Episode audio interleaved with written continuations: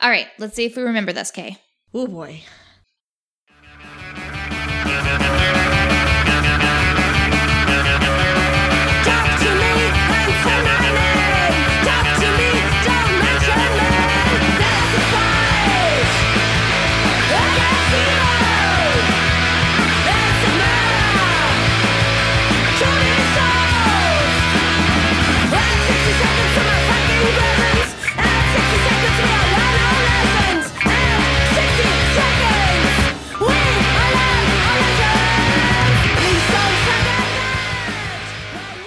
Are you tired of men monopolizing mansplaining? Well, we're here to help provide relief from that drone of men explaining to women what it's like to be a proper lady. And instead, gonna talk about what it's like to be a proper man. Welcome to Mansplaining, an explication of hypermasculinity in pulp culture. My name is Brittany Walker. And I'm your co host, Kay Grossman. So, the last time we talked, were pretty damn optimistic. America was gonna be a feminist utopia. It's going to be wonderful, like your favorite movie, Wonder Woman. Uh, that opening scene makes my heart like be a little faster. But unfortunately, it is 2017. Yeah. Um. So we we you rode that Sanders train to the primary. I, I was did. always on Hillary. Choo choo. I was really sad. Yeah. Um. We were disappointed along with the rest of the nation when Hillary didn't win. And now it's 2017 and Trump is president. Uh. I could get fired from my job for taking birth control.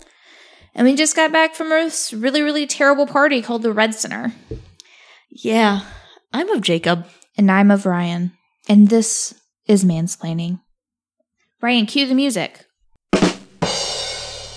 Okay, that was mean. Welcome, mansplainers. Happy Independence Day. Uh, we're celebrating this great holiday with beer, fireworks, and the best movie for the season, the 1996 hit Independence Day, starring Will Smith and Jeff Goldblum.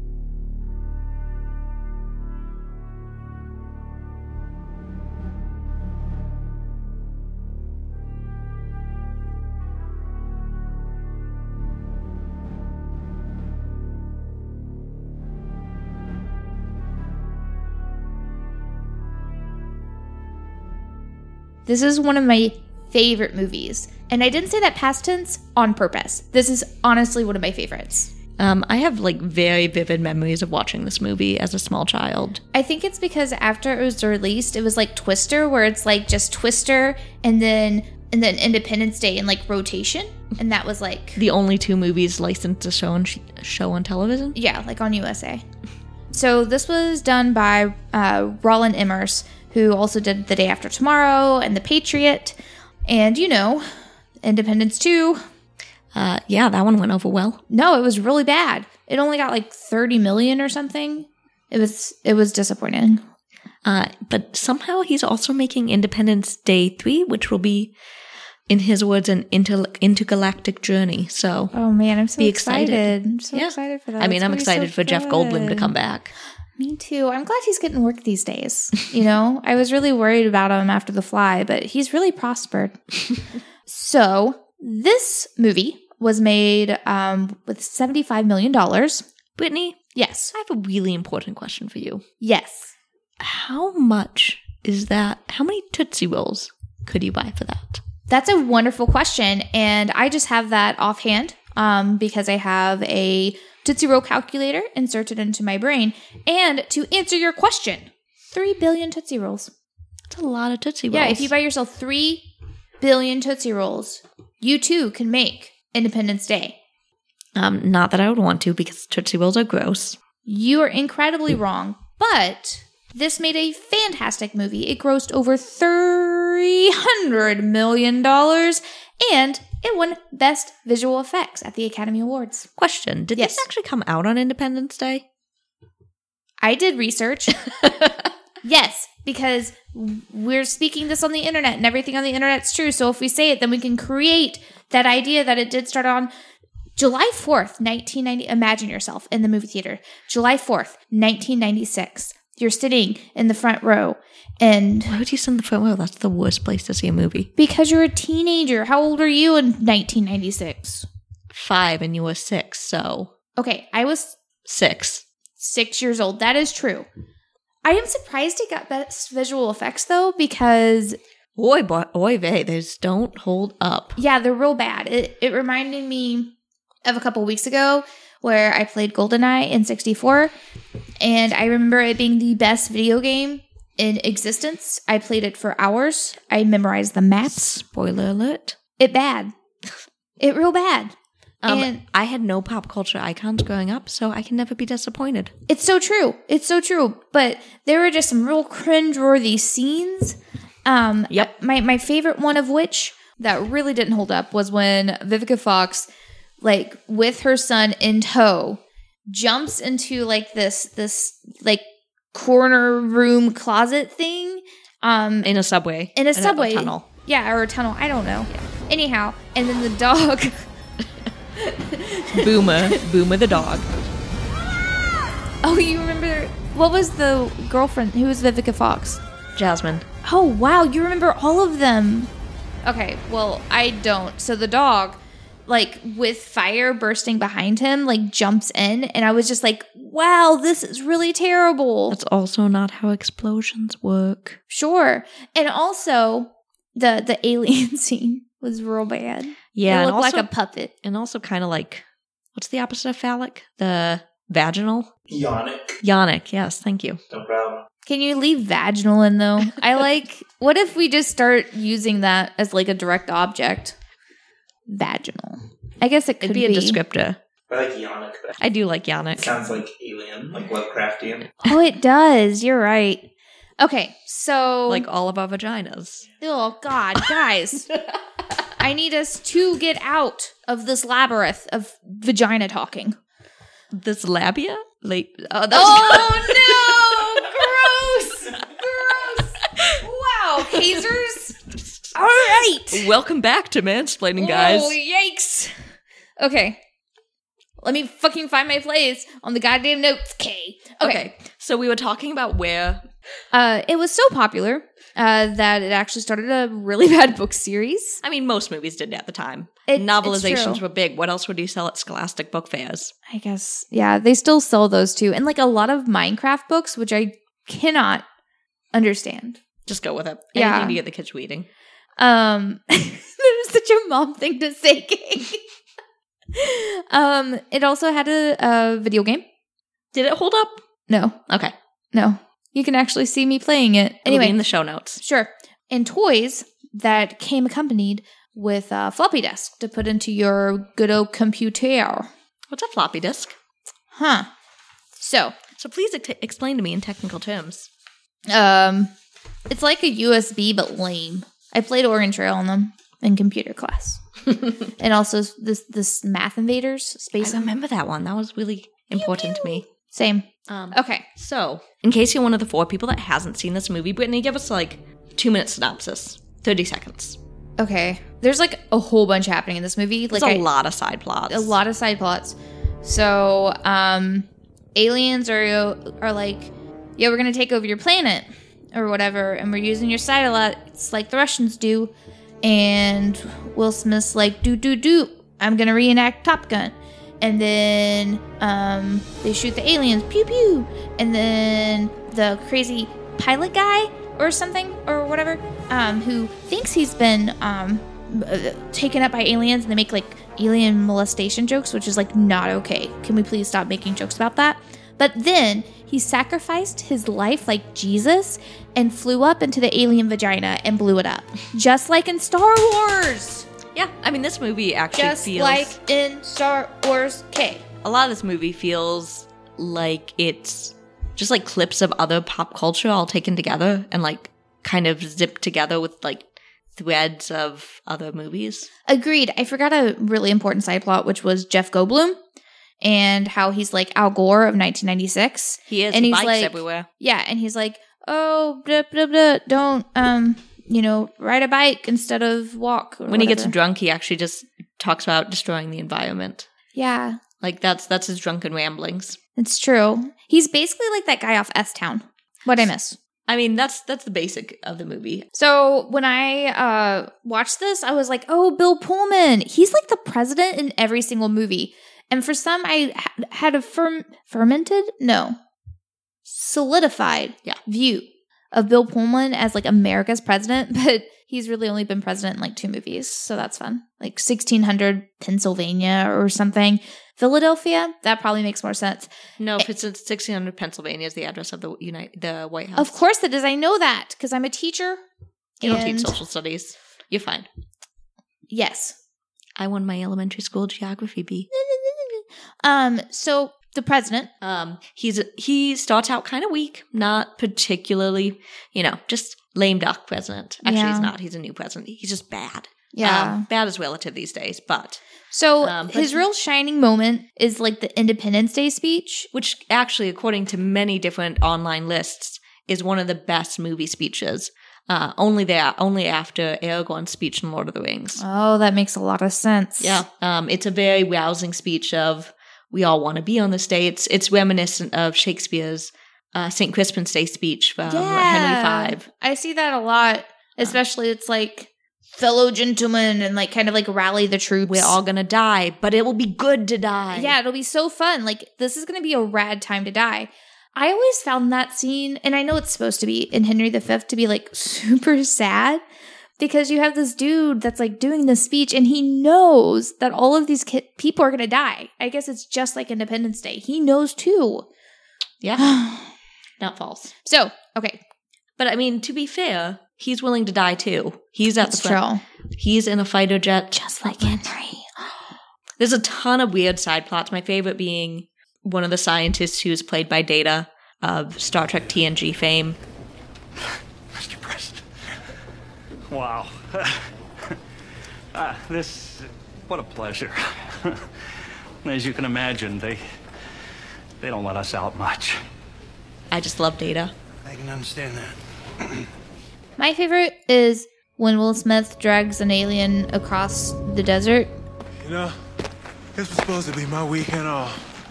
Um, But no. You got me out here dragging your heavy ass through the burning desert with your dreadlocks sticking out the back of my parachute. You gotta come down here with an attitude, acting all big and bad. and just yells at him the entire time. And what the hell is that smell?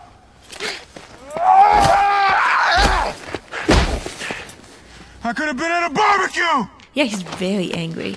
But I ain't mad. It's all right. I His would- whole Scott squadron has died, so to be fair. It's true. Oh my god, we forgot to mention the Top Gun subplot. Oh, yeah, with him and very- Goose. There's a very quick, and by Goose, you mean Jimmy. Yes, same person. Um, yeah, that you get a really quick little brief nod to Top Gun as they go off into the fighters, uh, fighter jets to face the aliens for the first time, which, spoiler alert, does not work. Nope, nope, not not Um, so. Jimmy dies. doesn't work so well for Well, Goose, as we know. Yeah, Goose never ends well. Um, so I have a question, and this is probably going to be offensive, and I want to warn you, so that way you can prepare for this. Okay. Okay. Do JWs believe in aliens No, no, that's not our thing. It's really not. at all? No, I thought you're like the sisters to the Mormons, and the Mormons defos believe in aliens. no, aliens. we're like the Sisters of the Seventh Day Adventists, but Oh. brothers because it's, it's all about the men. It's Oh. very patriarchal. Well, my dad loves aliens. I mean, my brother, I think he's a big conspiracy theorist, so I think he believes in aliens, Hmm. but he's just a weird kid. So Yeah, my dad too, which makes sense because they both believe in aliens, alien documentaries. um, okay, so as we're watching, the thing that I really found was interesting is Independence Day was kind of the first in a lot of these like Armageddon esque movies, the late '90s. Um, so for instance, followed was uh, Deep Impact. uh, featuring a young Elijah Wood, Oh, Ivy. I had a crush on him, Oh, that makes sense. Armageddon. which I never saw. My mom wouldn't let me. It has this really, really hot sex scene in it with Liv Tyler. I love Liv Tyler, but that's probably why my mom didn't let me watch it. True, true. Um, and I know we were kind of like shooting the shit as far as like, well, what does this tell us? Like, let's think deeply about this, the the anxieties of the late '90s that would encourage this. And you had a theory. So my theory is so really in the late 90s you're, you're having a lot of cultural tension. Um, and so what do these disaster movies kind of indicate? And I think one of the things is we don't really have a big bad. So up until 1992, 1990, 1991, you had the Russians, the Cold War. Uh, that was pervasive for a good 40 years, and it's kind of understandable that America doesn't have a common enemy anymore. Who's the big bad? So we have to look outside ourselves. So the new villain is no longer an internal force, it's completely external. Um, and I think that both makes it more less fallible, so it's purely evil, and also more untouchable. I like that a whole bunch. Like there's like a sense of like hopelessness there. Yeah, and, and I f- a lot of these movies, the stakes are very high. I mean, in all of these movies. Yeah, I like that a whole bunch. Um, I was thinking more like like Y2K stuff. I mean, a lot of that too, but I feel like, so I think a lot of that is a little bit later, like 1998, 99, Yeah. before Y2K really hit.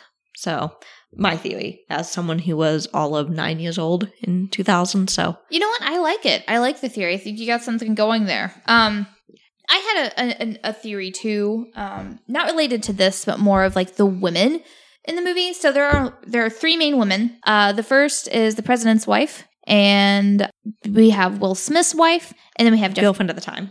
Oh, really? Yeah, she was, she, they get married in the movie. Oh, yes, yes. I thought you meant in real life. And you're like, man, he snagged a fox. Right? Okay, anyhow. And the third one was Jeff Goldblum's wife. And my theory, Kay, are you ready to hear it? Very excited. That these three women represents the three waves of feminism. What do you mean? Can you, um, remind me of those? I kind of haven't done gender theory in a while. no problem. All right, so well, actually, I- I think I can explain that. Welcome to Men Explaining Feminist Theory. Today, we have a man explaining the three waves of feminism.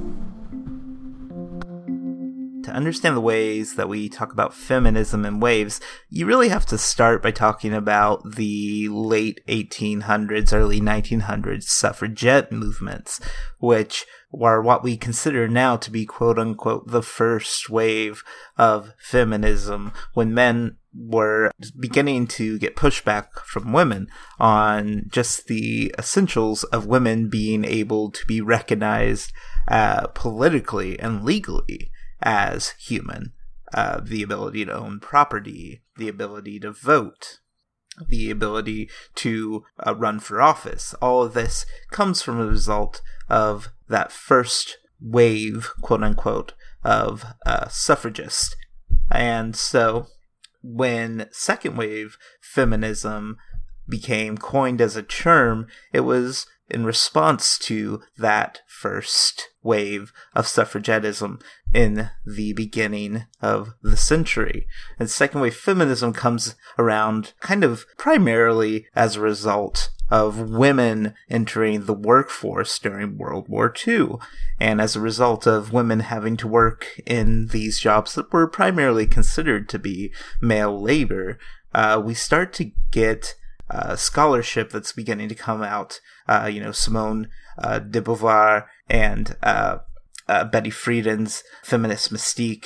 All this coming out at that same time kind of caught this wave and really set the stage for women's lib in the 1960s uh, through the 70s and early 80s. Now, second wave feminism, you have to understand, has a strong uh, focus on being ex- excessively feminine and really embracing uh, femininity as not being equal to male, but really being kind of this entirely separate and equally as good thing. So, whereas first wave feminism focused on getting women to have essential equal political recognition as men, uh, feminism in the second wave really focused on social equality uh, for those who are are feminist and feminine by a very strict definition.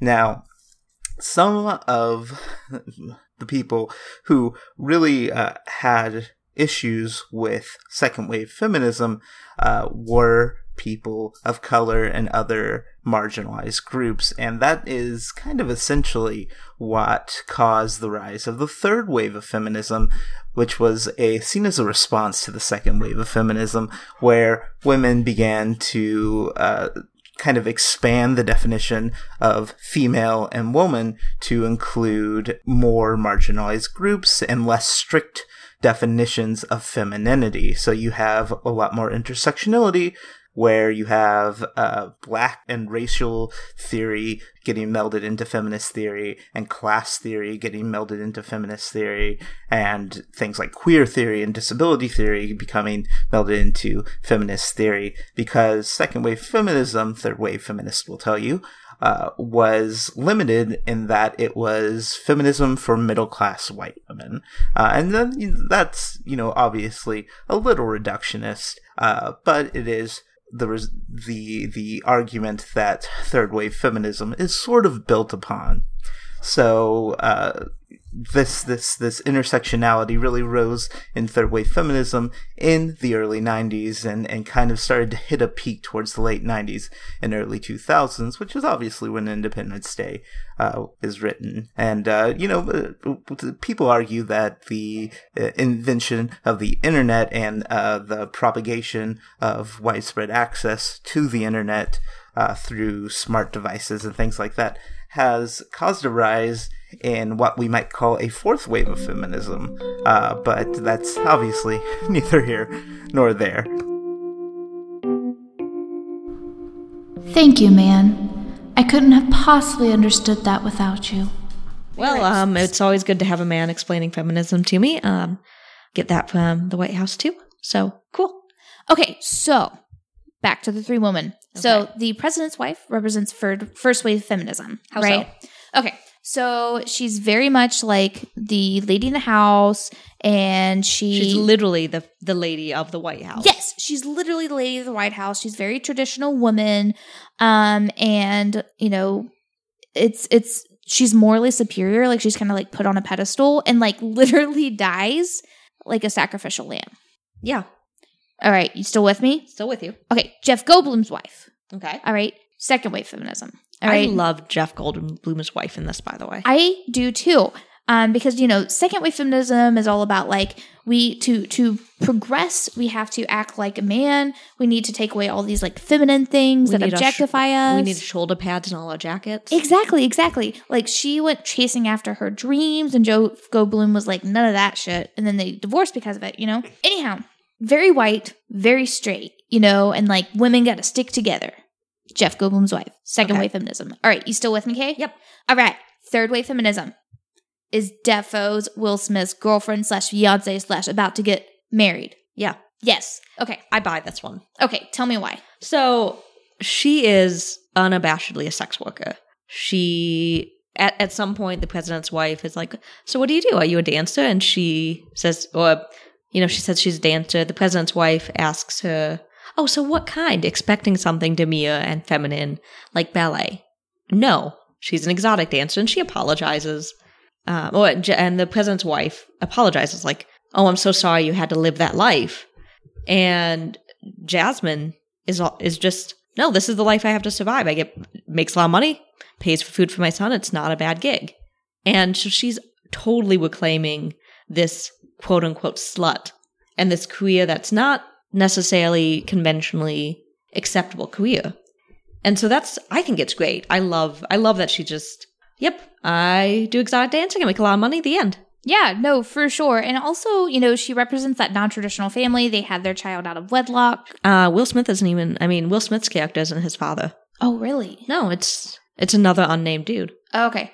Uh, they have an untraditional family. Um, you know, a, a son that came out of wedlock before Will Smith, and it includes black people. Hopefully, your third wave version of feminism. Hashtag intersectionality. Yes. So that's my theory. I can dig that. Yes. Now I know you also have a theory. So I think one of the main tropes throughout this film is the reclamation of masculinity. Yeah. So we have four kind of main male characters that you follow their plot threads throughout. So you have Will Smith Um, he is a army pilot or a navy pilot. Um, you have Jeff Goldblum. You have Randy Quaid's character, um, and you have the president. For sure. Yeah. So each of them have significant faults. So Will Smith's only fault really is that he's dating a stripper. Yeah. Well, that he doesn't have the traditional family. He doesn't have the traditional family. Um, his dreams and aspirations he can't quite achieve, but his dreams are to be go to NASA. So you know that's Yeah. reasonable. Jeff Goldblum couldn't keep his wife. yes. Um, he's unambitious and she's ambitious. And then uh, you have the pilot. Randy Quaid's character. Yes. And he basically uh, is a unsuccessful loser who disappoints his children. Yeah, um, it's a really upsetting portrayal of mental illness, actually, Oh, yeah. um, and PTSD. And alcoholism. Yeah, it's not great. Not, not great. And the president, who's just kind of impotent. Um, Yeah. he doesn't. He's depicted as formerly great. He was a fighter. He was a fighter pilot in the Gulf War. Politics isn't working out so hot for him. Yeah. Um, so for Will Smith's character, he is able to reclaim the masculine ideal of family life. So he marries Jasmine, his girlfriend. Presumably, she's not going to be a stripper anymore. I think that's I mean, the it's implied, implication. Yeah. He assumes the traditional fatherly role, you know, bringing joy to his son. Like it's actually kind of wholesome. Yeah. Um, Um, Jeff Goldblum, of course, him and his wife get back together. Yeah. Um, and he also gains the respect of another man. So That's true. early in the movie, it's it's implied that he's very jealous. He tries he punches the president at one point um, because he thinks his wife's having an affair with him. Because of course she would be having an affair with her boss. Uh, that's the only reason she could be hanging out with him. Oh, that's such a good point. I didn't realize that little uh, nugget Yeah. there. Um, and but at the end, the president admires him because he's gone up and done this thing that's brave and sacrificial and ambitious. Yeah. Um, he's the masculine warrior. Um, so Randy Quaid's character, uh, again, the, the most upsetting one to me is he literally can't make his family proud, despite the fact he's a veteran, despite the fact he presumably has a career as a crop duster. I told you I wouldn't let you down. Just keep those guys off me for a few more seconds, will ya? He doesn't make his family proud until he literally sacrifices himself. Do me a favor. Tell my children I love them very much. So he has to die to like achieve his masculinity. Yeah, it's the first time his son sa- he says he's proud of him is right after he's, you know, destroyed the alien sh- spaceship Yeah. with his own plane with him in it. Um, and then we have the president, um, which of course it, it's strange because his wife kind of has to die for him to reclaim. Also, side note, his wife is the president on Battlestar, which I thought was really funny. Power couple. I know, right? Um, his wife kind of sacrifices herself in a way. Um, and he kind of reclaims his masculinity through fatherhood and through, you know, achieving success as a president. Also by going back into battle. He's- Yes. I mean, he's the leader who stepped away from the battlefield and only can we claim his mantle as a leader once he's back on the battlefield. Right, right, right. Um, Um, leading leading the the force against the aliens. And of course, you know, everyone, as expected with movies, because, you know, we all have to end with the right morality in mind. We have to, everything in their, in their spaces. Um, everyone at the end ends up in a nice, proper family of family roles and stuff, except for those who died. except for those who died. Uh, yeah, and this this movie, I really wish someone would have done a death count for for it because it is all major cities basically are gone. Yeah, a lot of a lot of civilian casualties in this one. Yeah, I can't imagine that rebuilding is going to be uh, very easy. Yeah, um, and one of the things that I think is interesting about this movie is the place America represents in it. Um, yeah. America as both the global leader, but also the lead- leader against the uh, like an isolationist movement. So this is very much indicated to be a worldwide phenomenon. It is this disaster is happening literally everywhere, all major cities across the U.S. But they look to the U.S. to be the leader. Um, when America finally gets a battle plan in action and transmits it to battalions overseas and to other troops, um, the British the British tell them it's about damn time. Looking again, looking towards America to be the leader, but also America, but also working together. So it's it's a message of America kind of as the police, Yeah. as the America as like a global watchdog, but also As a leader. as a leader. So Yeah. Um there's like a weird god complex thing at the end. oh yeah. that like as it was happening, I was like, is this real right now? so like the America woo, blows up the uh, alien spaceship. And then like there's these cuts to different parts of the world as they're looking up at the alien We're, we're realizing that this is affecting, you know, everyone.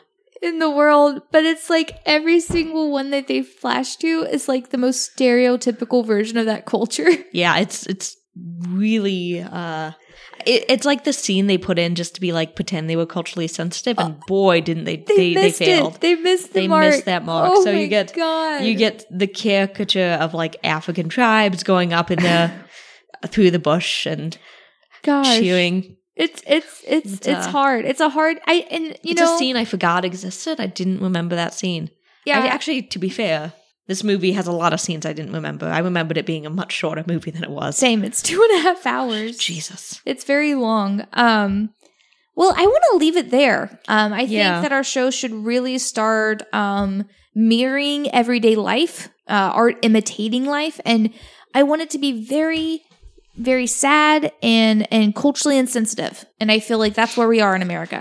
sad and culturally insensitive okay i'll buy that So that is mansplaining. Thanks for sticking with us um, on our long hiatus. Uh, I am a world traveler now. I am closer to getting my MBA, for I- better or worse. Graduate next semester. Yay! Yay! Um, so thanks for sticking with us. Um, as always, thanks to Kenny Kenny OO for a theme song, Add 60 Seconds to the Bechdel Test. Uh, you can find more of their music at kennykennyo.bandcamp.com. And as always, you can reach us at our website, mansplaining.rivercityarchery.club. You can please, please, please subscribe and share and and yes. And uh, find us on Facebook. Just search us by Mansplaining. You'll find us. All right. Well, thank you so much. Until next time. This has been Mansplaining.